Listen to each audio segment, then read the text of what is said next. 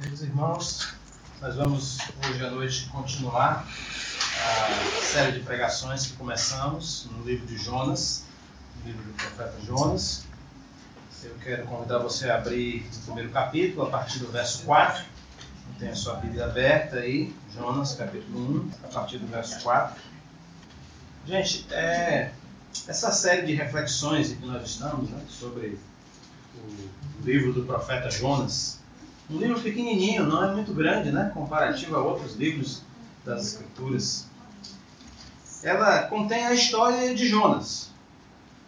E essas histórias foram registradas nas Escrituras, certamente para a gente aprender a respeito de Deus. As Escrituras foram escritas para que a gente conheça melhor o Senhor. E conhecendo melhor o Senhor, a gente possa se relacionar adequadamente, de forma apropriada com Ele. Quando a gente conhece a Deus, conhece a natureza de Deus, abre-se a possibilidade da nossa vida ser mudada. E é por isso que as Escrituras nos foram dadas como essa forma, esse caminho de acesso ao coração de Deus.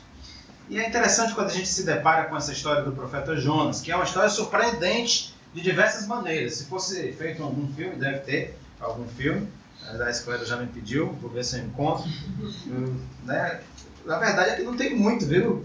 Filme sobre o profeta Jonas. Eu encontrei um filme antigo, preto e branco, não dá para enxergar quase nada. Aí eu disse: não, assim não dá, não, não dá para ver. Mas essa história de Jonas é cheia de idas e vindas. Cheio de. Parece que ia, mas não foi, mas aí acabou indo, mas não era o que, que era. Disse uma coisa, mas fez outra. Então é uma história cheia de surpresas, na verdade. E quando a gente observa a maneira como Deus lidou com Jonas nessa, nessa história toda, o Espírito de Deus parece que nos convoca, nos convida a nós termos o mesmo coração que o Senhor teve nessa história. E o coração que o Senhor teve em toda essa história de Jonas foi um coração compassivo, um coração cheio de misericórdia, um desejo de alcançar com rapidez as pessoas, com a sua misericórdia. Ao mesmo tempo que as nossas almas são preenchidas com essa compaixão de Deus, enquanto a gente lê a história de Jonas, nós somos chamados, meus irmãos, a nos relacionar intencionalmente com as pessoas em volta, à nossa volta, as pessoas do nosso círculo de convivência. E nós somos chamados a fazer isso para levar a elas a boa notícia desse amor é, misericordioso de Deus, desse coração de Deus que busca as pessoas. O coração que ele revelou a Jonas e às pessoas envolvidas naquela história. E é interessante porque nos últimos talvez 40 ou 50 anos, alguns críticos têm feito várias considerações sobre Jonas. Será que Jonas existiu? Será que Jonas não existiu? Né? Ah, será que a história foi essa mesmo? Não foi? É só uma ilustração. A verdade é que Jesus fala de Jonas. E Jesus trata Jonas como se Jonas realmente tivesse existido e conta a história de Jonas, compara a história de Jonas com o que ia acontecer com ele. Então eu vou preferir o ponto de vista de Jesus. Jonas, esse personagem histórico que viveu essa realidade narrada no livro dele, foi deixado para nós essa história para que a gente conheça um pouco mais do coração misericordioso de Deus na nossa reflexão anterior, a gente viu que Jonas foi comissionado por Deus para ir para a cidade de Nínive. Uma cidade grande. Na verdade, se você for ver no final do livro, vai dizer que acho que tinha 120 mil pessoas em Nínive. É uma cidade grande. Mas Deus chamou ele para lá e ele não foi. Ele foi para outro lado. Foi para a cidade de Tarsis, que ficava mais ou menos uns 3.500 quilômetros de distância para o outro lado. É, eu disse ontem, no, no, no, no encontro passado, que Jonas queria tirar todas as possibilidades de poder obedecer a Deus. Né? Não tinha nenhum jeito dele obedecer, porque a cidade era tão longe que não dava nem para Deus dizer: Bom, Jonas, já que tu está passando aí por perto, né? Entra aí perto de, de Nínive. Não, Tarsis era do outro lado. Jonas agiu por motivos pessoais. Jonas não conseguiu perceber o amor de Deus, ele, não ach, ele achava que não valia a pena pregar para os ninivitas, porque Deus era capaz de Deus poupar eles. E Jonas queria ver o negócio pegar fogo. Jonas queria ver os ninivitas realmente mortos, mortos. Ele tinha notícias da violência dos ninivitas. Eles eram um povo violento, um povo que dominava, um povo que massacrava. E não eram tementes a Deus. Por isso, Jonas estava querendo, por motivos próprios, por razões próprias que ele elegeu no coração dele, passar longe de Nínive, para não ter o risco da misericórdia de Deus alcançar aquele povo. Hoje a gente vai ver que, apesar da desobediência de Jonas, a vontade de Deus prevaleceu, foi atendida. Então acompanhe comigo esse texto, a partir do verso 4, aonde nós temos mais uma mais um, um pedacinho da história do profeta. Depois de embarcado, né? Jonas embarcou, começou a navegar no barquinho, então a história conta o seguinte: O Senhor, porém, fez soprar um forte vento sobre o mar. E caiu uma tempestade tão violenta que o barco ameaçava arrebentar-se. Todos os marinheiros ficaram com medo e cada um clamava ao seu próprio Deus e atiraram as cargas ao mar para tornar o navio mais leve. Enquanto isso, Jonas, que tinha descido ao porão e se deitara, dormia profundamente. O capitão dirigiu-se a ele e disse: Como você pode ficar aí dormindo? Levante-se, clame ao seu Deus. Talvez ele tenha piedade de nós e não morramos. Então os marinheiros combinaram entre si. Vamos lançar sortes para descobrir quem é o responsável por essa desgraça que se abateu sobre nós? Lançaram sortes e a sorte caiu sobre Jonas. Por isso lhe perguntaram: Diga-nos, quem é o responsável por esta calamidade? Qual é a sua profissão? De onde você vem? Qual é a sua terra? A que povo você pertence? É uma entrevista grande essa daí. Tinha que responder essas perguntas todas, né? Ele respondeu: Eu sou hebreu, adorador do Senhor, o Deus dos céus, que fez o mar e a terra. Então os homens ficaram apavorados e perguntaram: O que foi que você fez? Pois sabiam que Jonas estava fugindo do Senhor, porque ele já lhes tinha dito. Visto que o mar estava cada vez mais agitado, eles lhe perguntaram: o que devemos fazer com você para que o mar se acalme? Respondeu ele: Peguem-me e joguem-me ao mar, e ele se acalmará. Pois eu sei que é por minha causa que esta violência tempestade caiu sobre vocês. Ao invés disso, os homens se esforçaram ao máximo para remar de volta à terra. Mas não conseguiram, porque o mar tinha ficado ainda mais violento. Eles clamaram ao Senhor: Senhor, nós suplicamos, não nos deixes morrer por tirarmos a vida deste homem. Não caia sobre nós a culpa de matar o inocente, porque tu, Senhor, fizeste o que desejavas. Em seguida, pegaram Jonas e o lançaram ao mar enfurecido, e este se aquietou. Ao verem isso, os homens adoraram ao Senhor com temor, oferecendo-lhe sacrifício e fazendo-lhe votos. Verso 17. O Senhor fez com que um grande peixe engolisse Jonas. E ele ficou dentro do peixe três dias e três noites. Pai Santo, dá-nos compreensão sobre a tua palavra. Aplica ela às nossas vidas. Dá-nos coragem para colocá-la em prática no nosso dia a dia. É a nossa oração em nome de Jesus Cristo. Amém. O escritor do livro de Jonas começa essa parte da história dizendo assim: O Senhor, porém, fez soprar um vento forte, um forte vento sobre o mar. Meus irmãos, o texto começa falando a respeito da soberania de Deus sobre o vento e o mar. Deus é soberano sobre a sua criação. Ele é senhor sobre ela. Eu estava lendo o texto e me lembrando de que na vida de Jesus há um relato parecido com esse.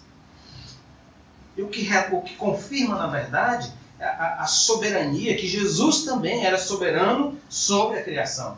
E que Jesus também tinha poder sobre aquilo que. sobre a própria natureza. E isso ratifica a divindade do nosso Senhor Jesus Cristo. Ele é Deus. No capítulo 4 do Evangelho de Marcos, a partir do verso 39, o texto diz assim: Ele se levantou, Jesus se levantou, repreendeu o vento e disse ao mar: Aquieta-te, acalme-se. O vento se aquietou e fez completa bonança. Então perguntou aos seus discípulos: Por que vocês estão com tanto medo? Ainda não têm fé? Eles estavam apavorados e perguntavam uns aos outros: Quem é este que até o vento e o mar lhe obedecem? Interessante, né? Jesus chega e vive uma situação semelhante àquela de Jonas, mas inversa, embora que Jesus também estava dormindo, Jonas também estava dormindo, mas dormiam por razões diferentes, né? Mas nesse momento, nessa história de Jesus, também há a marca desse, dessa soberania sobre a, a criação de Deus. Mas não só a criação está sobre debaixo da soberania do Senhor, meus irmãos. O acaso também se submete ao domínio de Deus. É, o acaso.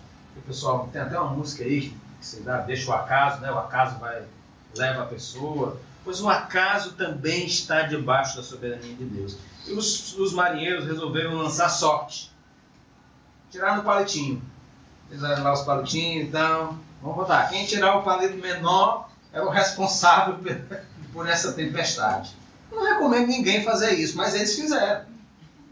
E Deus, que é soberano sobre todas as coisas, fez com que o palitinho do Jonas fosse o menor. O acaso também está debaixo da soberania de Deus. E é interessante porque, ao ser sorteado, a situação tornou possível a Jonas admitir sua culpa. Até então, ele estava lá, adormecido no porão do navio, fugindo da presença de Deus, mas diante daquela situação e confrontado pelos marinheiros, ele é obrigado a admitir a sua culpa. E ainda mais, a soberania de Deus sobre esse simples escolher o palitinho mais curto tornou possível aos marinheiros ouvirem a respeito do Deus Criador dos céus e da terra. O Senhor é soberano sobre todas as coisas. Tudo está debaixo do poder e da direção dele. Toda a criação, todas as circunstâncias. E veja só, o Senhor também usou essas circunstâncias de formas detalhadas para que aquele momento estivesse acontecendo. A desobediência de Jonas, os elementos da natureza, tudo aquilo foi construído de forma a colocar aquelas pessoas ao alcance da misericórdia de Deus, ao alcance do amor de Deus. Os eventos naturais, as sortes, pe o peixe, os marinheiros, tudo isso obedeceu a Deus, mesmo sem perceber sem se dar conta, estava sendo guiado pela mão soberana do Senhor.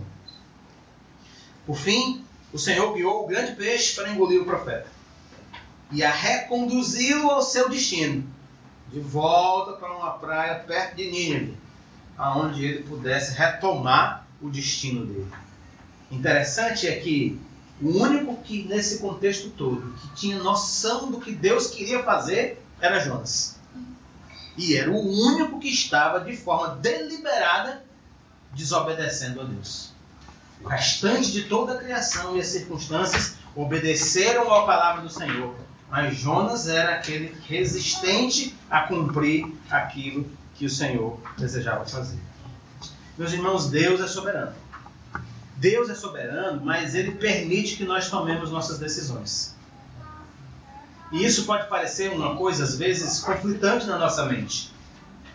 O Senhor é soberano sobre todas as coisas, mas na sua soberania, Ele coloca diante de nós decisões para nós tomarmos. Na sua soberania, Ele permite que nós tomemos decisões. Ele vai usar as nossas decisões para fazer cumprir a sua vontade.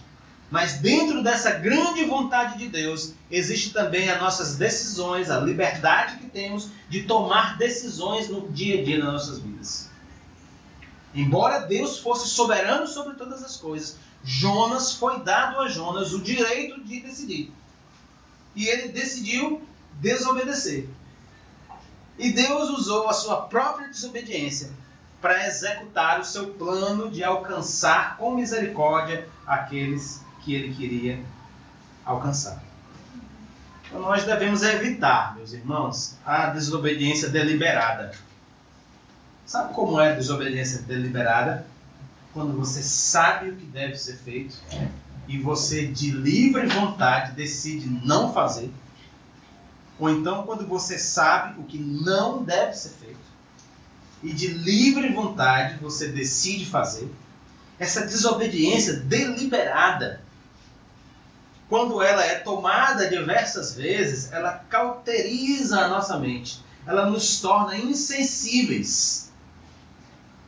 Quando nós desobedecemos ao Senhor espontaneamente, de peito aberto, aquilo ali vai machucando, vai ferindo a nossa alma e vai nos tornando insensíveis a ouvir a, a palavra do nosso Deus. Jonas parece que estava sofrendo dessa insensibilidade dormindo em meio à tempestade causada pela sua própria desobediência.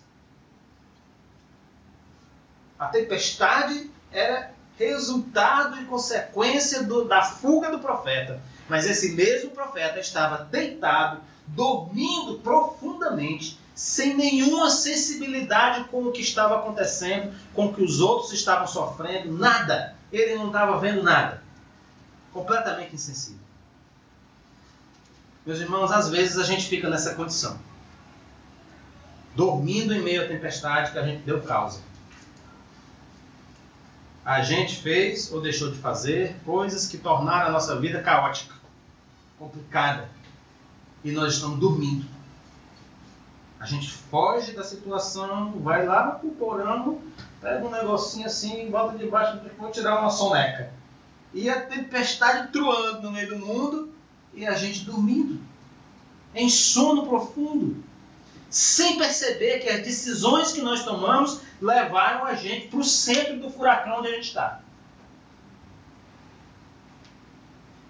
Nossa desobediência deliberada, o nosso descaso com a orientação que o Senhor nos dá, a fuga da presença de Deus, meus irmãos, acaba nos levando diretamente para o caos caos das nossas vidas. Se você está no caos e você percebe que está dormindo, enquanto a tempestade está truando, em nome de Jesus eu peço que você desperte. Acorde do sono. Não fique dormindo. Impressionante. Em meio a uma grande tempestade, Jonas estivesse em sono profundo. Jonas precisou ser acordado, meus irmãos. O barco estava para se romper no meio. E ainda assim ele dormia. Precisou que alguém chegasse lá e dissesse: Jonas, meu filho, acorde, porque o barco está afundando. Nisso também é maravilhosa a soberania de Deus. Porque ele nos acorda do sono profundo ele nos sacode. Ele manda os seus emissários, às vezes não muito corteses, às vezes não muito educados, para nos sacudir e nos tirar do sono profundo, para que a gente perceba onde que nós estamos, até onde a nossa vida foi. Ele nos acorda, meus irmãos. Por isso, deixa eu lhe pedir uma coisa. Preste atenção agora se alguém, se Deus chamar e, colocar alguém para sacudir você da sua dormência no meio da tempestade, não se irrite. É misericórdia de Deus.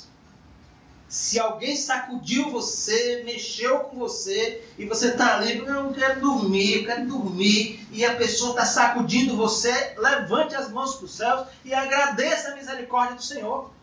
Porque ele está colocando alguém para lhe tirar do sono profundo. Para que você perceba onde você está, as circunstâncias em que você está na sua vida.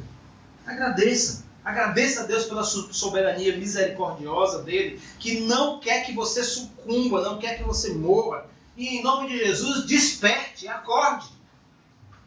Acorde, fique esperto para a vida. Porque o Senhor quer fazer uma grande obra na sua vida. Não durma. Consciente da sua desobediência, né?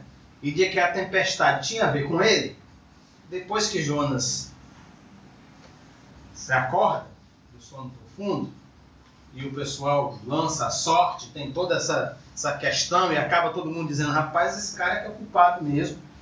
Jonas pede para ser lançado ao mar. Verso 12. Respondeu ele: Peguem-me e joguem-me ao mar, e ele se acalmará. Pois eu sei que é por minha causa que esta violenta tempestade caiu sobre vocês. Ele, tinha, ele sabia o que estava acontecendo. A desobediência de Jonas era, era livre, espontânea. Ele estava francamente desobedecendo ao Senhor. E ele sabia que mais cedo ou mais tarde a desobediência ao Senhor volta com situações que nos punem, que nos, que nos tornam a vida difícil. A desobediência tem consequências, meus irmãos. E Jonas sabia que havia as consequências. Ele viu que tinha responsabilidade pelo sofrimento dos marinheiros. Aquele, aquele dono daquele navio perdeu a carga toda dele, jogou tudo fora. É prejuízo financeiro. Os homens estavam próximos a perder suas próprias vidas. As famílias deles iam perder os seus entes queridos. Era muita coisa em jogo, simplesmente porque aquele homem resolveu desobedecer ao Senhor. E aí ele faz essa fala que muitos podem considerar desesperada. Jonas diz: Joga-me ao mar. Joguem-me ao mar. Jonas, possivelmente, meus irmãos, imaginava que isso ia resolver dois problemas se ele fosse jogado ao mar. Primeiro, ia resolver o problema dos marinheiros. Porque livrando-se dele, Jonas, eles se livrariam também da tempestade. E segundo, resolveria o problema do próprio Jonas, que não queria, sob hipótese nenhuma, voltar para Nínive. Não queria obedecer aquilo que Deus tinha chamado ele para fazer. O profeta havia acordado, meus irmãos, de um sono profundo, mas ainda estava sonolento. E ele estava meio disperso com tudo aquilo. E aí ele disse: Me joguem no mar não havia, possivelmente na mente de Jonas, uma disposição para mudar de direção. Ele não estava considerando, ah, eu acho que eu fiz errado, eu acho que eu devo voltar para Nínive. Não.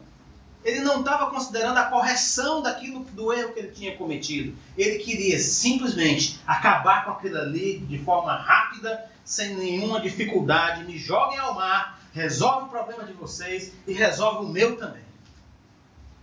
E ele falou com firmeza. Falou como se não houvesse nenhuma outra possibilidade para a sua vida.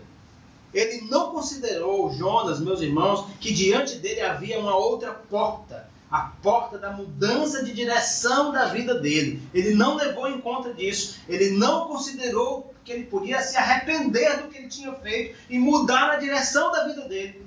E aí então Jonas desejou a morte. E você? Já pediu para lançarem você no mar alguma vez? Já passou pela sua cabeça que sem você as coisas estariam melhores? Você já foi consumido por esse sentimento de autopiedade que faz a gente pensar que a melhor saída é que a gente não existisse? Parece que Jonas estava exatamente assim jogue-me ao mar. Jonas havia entrado naquele navio porque ele não estava concordando com a ideia de Deus de perdoar aquele povo estrangeiro pecador. Ele achava que não era uma boa ideia. Aquele povo desobediente, descrente, tinha que ser destruído. Jonas não suportava na sua mente a ideia de que os ninivitas pudessem alcançar misericórdia da parte do Senhor. Agora ele está ali, no meio de uma tempestade. Uma tempestade que ele deu causa. E está no mesmo barco com os estrangeiros que não conhecem o nome do Senhor, não conhecem o amor misericordioso do Senhor, os estrangeiros que ele negou, a quem ele negou a misericórdia de Deus. Não eram ninivitas, não sei, talvez tinha algum ninivita, mas eram povos, pessoas de diversas nações, estavam ali no barco. E é interessante porque no meio daquelas pessoas que não temiam a Deus e que não tinham nenhum compromisso com Deus, Jonas não esperou que viesse da parte daqueles homens nada bom. Ele foi logo se colocando diante deles: pode me jogar no mar. Pode me jogar no mar, joga-me no mar. Eu sei que também de vocês não vem nada bem, bom. Eu também não quero nada com esse negócio de voltar para Nínive. Resolve tudo de uma vez, tire minha vida. O coração de Jonas, meus irmãos, parecia vazio de misericórdia.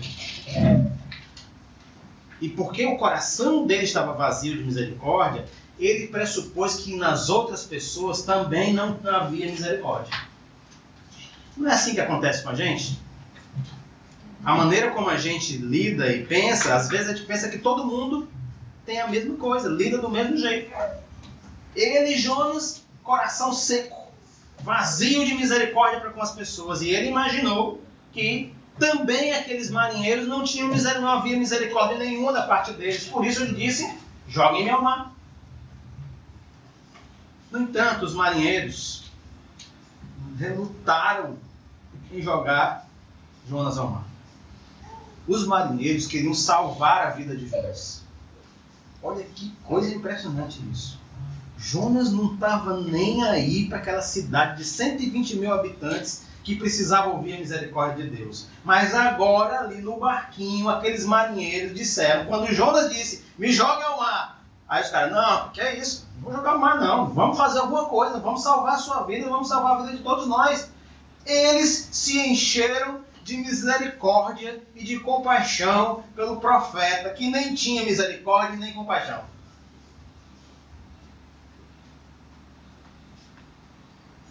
Verso 13: Ao invés disso, os homens se esforçaram ao máximo para remar de volta à terra, mas não conseguiram, porque o mar tinha ficado ainda mais. Jonas experimentou a misericórdia dos marinheiros pagãos. A mesma misericórdia que ele não queria levar para os ninivitas. Veja o contraste. A natureza obedece a Deus. Os pagãos obedecem a Deus. Jonas não obedece a Deus. Os pagãos têm misericórdia de Jonas. Mas Jonas não tem misericórdia dos ninivitas. O que, que é de errado com Jonas?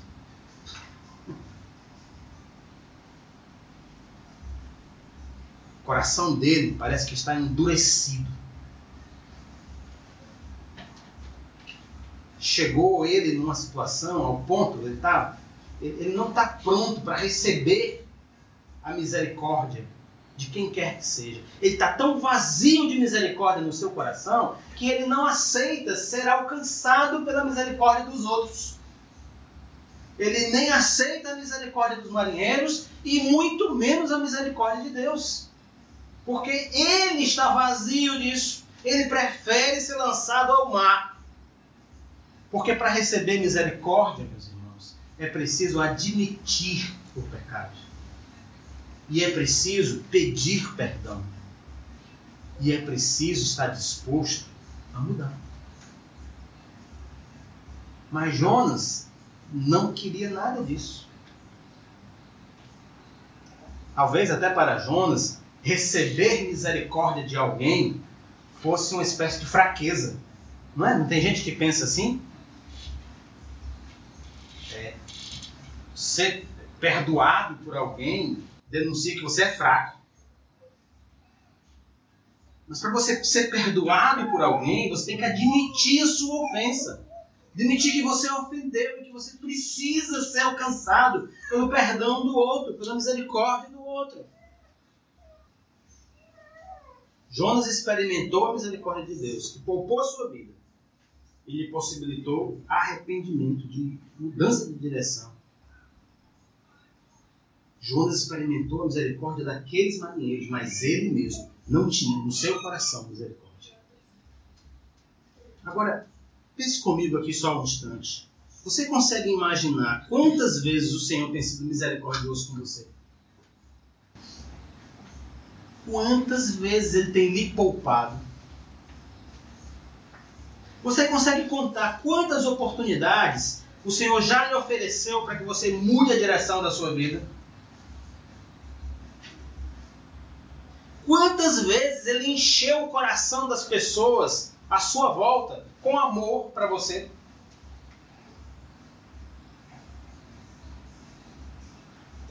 Vezes, meu irmão, minha irmã, você gritou: joguem-me ao lar? E as pessoas se negaram a fazer isso? Porque foram movidos pela misericórdia do Senhor. O Senhor tem exercido sua soberania para que você seja alcançado com perdão e compaixão. Ele faz assim, meus irmãos, porque ao receber misericórdia dele, nós nos tornamos misericordiosos. O único caminho que existe para alguém ser misericordioso é receber a misericórdia de Deus na sua vida. Tudo começa com Ele, Ele começa primeiro, é Ele que nos alcança, é Ele que nos ama, é Ele que nos perdoa, é Ele que não nos pune como não quando nós deveríamos, mas que nos poupa de forma misericordiosa. E aí essa misericórdia enche o nosso coração de alegria.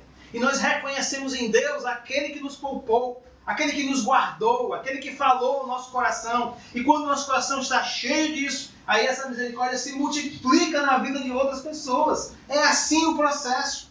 Primeiro é você e Deus. Primeiro é a consciência do seu pecado, da sua rebeldia. Primeiro é a consciência de que na sua vida você precisa do Senhor. Aí o Senhor lhe alcança, enche o seu coração de paz. Demonstra, mostra para você o quanto você foi poupado por Ele. E aí o seu coração cheio de misericórdia começa a transbordar misericórdia para a vida das pessoas. E você então começa a poupar, a perdoar, a liberar perdão, a fazer aquilo que Deus tem feito com você, você faz na vida das outras pessoas. O caminho tem que ser esse. Porque se você tentar fazer de você mesmo, você vai ficar como Jonas, um coração vazio, oco, não tem nada. E você vai gritar: joguem meu mar.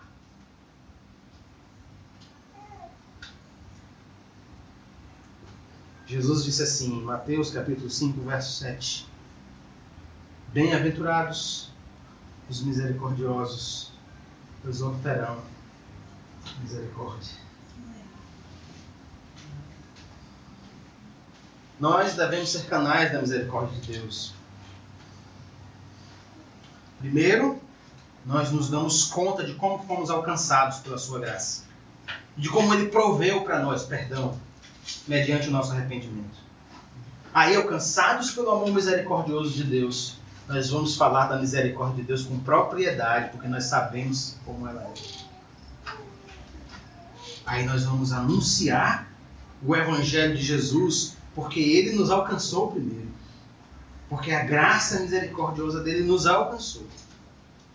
E aí a gente vai compartilhar com outras pessoas aquilo que transborda da nossa vida. E não aquilo que a gente foi atrás de descobrir em algum livro, algum escrito, uma apagação, seja o que for. Não, mas aconteceu com a gente, na nossa vida. E é isso transborda. Há ainda um último aspecto que eu queria falar sobre essa. Opa, obrigado. Desse, desse trecho. E o profeta Jonas. Tem a ver com a soberania de Deus e tem a ver com a fé dos marinheiros. e a, a, a aparente conversão que aconteceu na vida deles. Aqueles marinheiros que não conheciam nada de Deus. Quando o mar se acalma, eles percebem que era Deus quem estava fazendo tudo. E eles se dão conta da soberania de Deus. E por terem sido alvo da misericórdia de Deus, eles passam a crer. E ao ponto, essa crença é de tal forma que eles chegam a oferecer sacrifícios a Deus ainda ali no bar. E assumem compromissos com essa nova fé. Algo impressionante aconteceu na vida daqueles homens. Eles testemunharam a soberania, o poder de Deus, a intervenção de Deus e a misericórdia de Deus, tudo num, num dia só. Verso 15 do nosso texto, 16, diz assim: Em seguida, pegaram Jonas e o lançaram ao mar enfurecido, e este se aquietou. Ao verem isto, os homens adoraram ao Senhor com temor, oferecendo-lhe sacrifício e fazendo-lhe votos. A verdade, meus irmãos, é que Deus não brinca em serviço. Deus não brinca em serviço, não. Quando você pensa que não está acontecendo nada, Ele está agindo. Ele está fazendo. Quando a gente pensa que o que está acontecendo é só aquilo que a gente está vendo, aí tem um monte de outras coisas aonde o agir de Deus está se movendo e realizando. A gente vê uma dimensão, mas Deus vê todas as dimensões. A gente vê um personagem, uma pessoa, a gente mesmo, mas Deus vê todos, vê todos os atores, todas as expectativas, tudo que está acontecendo naquela situação, Deus está e agindo naquilo ali. O nome do livro é Jonas. O profeta se chama Jonas. A história é de Jonas.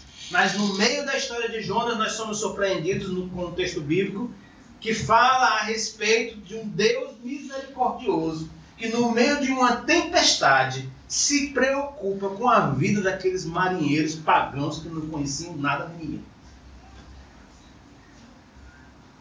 No meio da crise do profeta. Entende isso? O profeta está ali, eu não sei, não sei se eu volto para Nínive, não sei, me jogue no mar. O profeta está em crise. Mas Deus não está em crise. O profeta está perdido, mas Deus sabe muito bem o que está fazendo. No meio disso tudo, Deus está conduzindo aquelas circunstâncias para alcançar o coração daqueles marinheiros, porque Deus queria ser misericordioso com eles também. Jonas estava fugindo para negar a misericórdia de Deus aos estrangeiros de Nínive mas acaba vendo com seus próprios olhos a conversão de estrangeiros de várias nações, simplesmente porque eles viram o agir de Deus naquele barco. Ouça uma coisa, meu irmão, minha irmã, preste atenção no que eu vou dizer agora. Mais do que simplesmente ter controle sobre a criação, Deus utiliza a criação para que a sua glória seja reconhecida. Porque Deus tem pressa em ser misericordioso.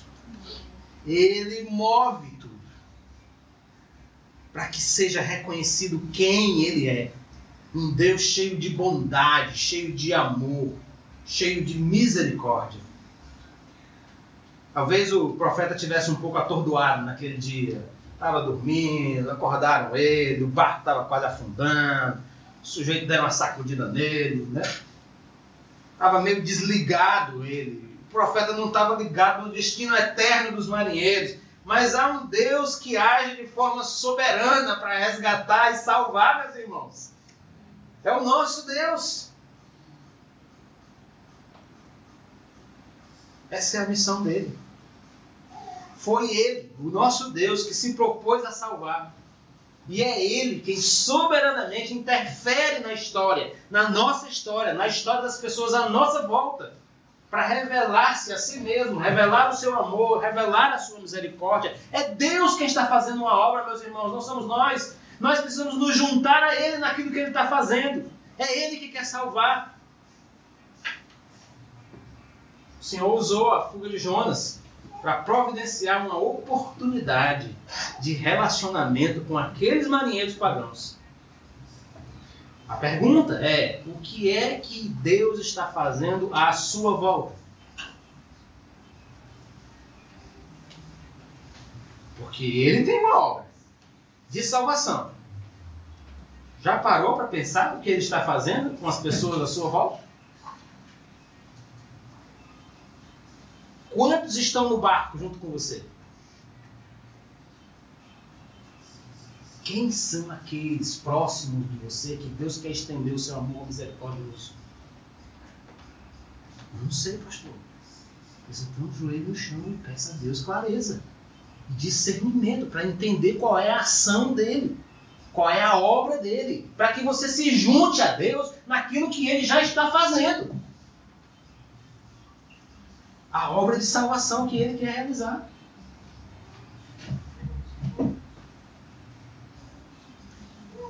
Quando Paulo escreveu aos Romanos, no capítulo 10, versos 11 e 13, ele, escreveu, ele disse o seguinte: olha que coisa tremenda isso. As Escrituras garantem: ninguém que confie em Deus de todo o seu coração irá se arrepender disso. Isso não mudou, disse o apóstolo Paulo. Não importa qual seja o antecedente religioso de alguém, o mesmo Deus é por todos nós agindo do mesmo modo, com incrível generosidade, para com todos os que o buscam, que buscam a sua ajuda. Todo aquele que clamar, socorro Deus, alcançará ajuda. Esse é daqueles que merecem uma aleluia em coro. Não é uma aleluia fininha, não. É para valer. Deus está disposto, meus irmãos, pronto para poder salvar todo aquele que clamar por socorro. Melhorou, mas na próxima vez vai ser melhor. Se a cidade de João Pessoa clamar por socorro, o Senhor vai ajudar. Se Mangabeira clamar por socorro, o Senhor ouvirá. Amado irmão, minha irmã, se a sua família clamar por socorro, ela vai ser atendida. A nossa Nínive precisa ouvir que há um Deus digno de confiança. Há um Deus digno de confiança. Ele é o nosso Deus, Criador dos céus e da terra, Pai do nosso Senhor Jesus Cristo. Vale a pena confiar nele. Só que Paulo continua esse texto, a partir do verso 14. Ele diz assim: Mas como o povo pedirá ajuda se não sabem em quem confiar? E como saberão em quem confiar se nunca ouviram falar do único que é digno de confiança? E como poderão ouvir se ninguém contar a eles? E como alguém contará a vocês, a não ser que alguém o envie? A nossa boca precisa ser aberta. Nós precisamos falar a respeito do amor de Deus. Nós somos enviados, Ele tem nos mandado. Como as pessoas vão ouvir a respeito do Evangelho gracioso Jesus Cristo se nós estamos de boca fechada? Como é que o povo vai pedir ajuda? Como é que as pessoas vão confiar, saber que podem confiar em Deus, se ninguém está chegando para eles dizer vale a pena confiar em Deus? Eu confiei, Ele me socorreu.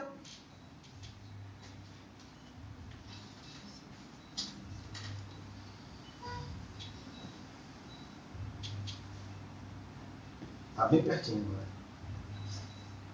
Deus é soberano, meus irmãos. Ele levou Jonas à obediência. Jonas não queria levar a misericórdia divina a Nínive. Um povo não judeu, mas mesmo em seu comportamento rebelde, a atitude de Jonas terminou servindo para que aqueles marinheiros do barco ouvissem falar a respeito do Deus Criador de todas as coisas. Agora, quando a gente olha para essa história, depois dela acontecida, talvez alguém pode considerar uma história de desobediência que deu certo. Quando desobedeceu, no final deu tudo certo. No entanto, o fato de Deus usar os nossos erros para fazer algo bom não justifica as nossas falhas. Porque desobedecer sempre traz consequências. O plano do Senhor é salvar as pessoas. Para isso ele enviou Jesus. Para isso ele envia cada um de nós, meus irmãos. Olha o que foi que Jesus disse. Evangelho de João, no capítulo 6, versos de 38 a 40. Acompanhe comigo. Olha só. Pois desci dos céus, disse Jesus, não para fazer a vontade, a minha vontade, mas para fazer a vontade daquele que me enviou. E esta é a vontade daquele que me enviou que eu não perca nenhum dos que ele me deu, mas os ressuscite no último dia. Porque a vontade de meu Pai é que todo aquele que olhar para o Filho e nele crer tenha a vida eterna, e eu o ressuscitarei no último dia. Deus quer salvar. Deus quer salvar. Esse episódio que nós vimos hoje, da vida de Jonas, nos aponta quatro passos. Eu vou recapitular o que nós vimos agora e apresentar esses quatro passos. Quatro passos para nós fazermos parte daquilo que o Senhor está fazendo. Para nós nos juntarmos na obra de salvação que Deus está realizando. O primeiro passo é reconhecer a soberania de Deus em ser misericordioso. Entende o que é isso? Deus tem misericórdia de quem ele quiser ter misericórdia. Ele é soberano nisso. Esse é o primeiro passo. Reconhecer a soberania de Deus em ser misericórdia, misericordioso. E Deus vai mover terra, céus e mar para alcançar o seu propósito de revelar o seu amor às pessoas. O segundo passo é nos deixar despertar do sono profundo. Deixe-se despertar. Se alguém lhe sacode, não empurre para lá, não vire o rosto para o outro lado. Levante, desperte. Desobedecer ao Senhor pode ser um problema sério para a vida dos seus servos.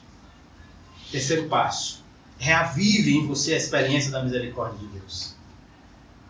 Relembre o que ele fez por você. Lembre-se de onde é que você saiu, quem era você. Lembre-se do que é que Deus tem feito na sua vida, como Ele tem transformado você. Reavive dentro de você. Confesse o seu pecado. Receba o perdão de Deus. Crie uma vida viva de relacionamento com Deus, para que a misericórdia pulse dentro de você a misericórdia do Senhor que Ele alcançou. Quarto, no quarto e último lugar, apresente-se como canal do amor misericordioso de Deus. Abra a boca e fale Fale do que Deus tem feito no seu vida. Abra seu coração. Em nome de Jesus, decida se envolver intencionalmente no plano de Deus para salvar as pessoas. O Senhor não espera nada menos do que isso do seu servo.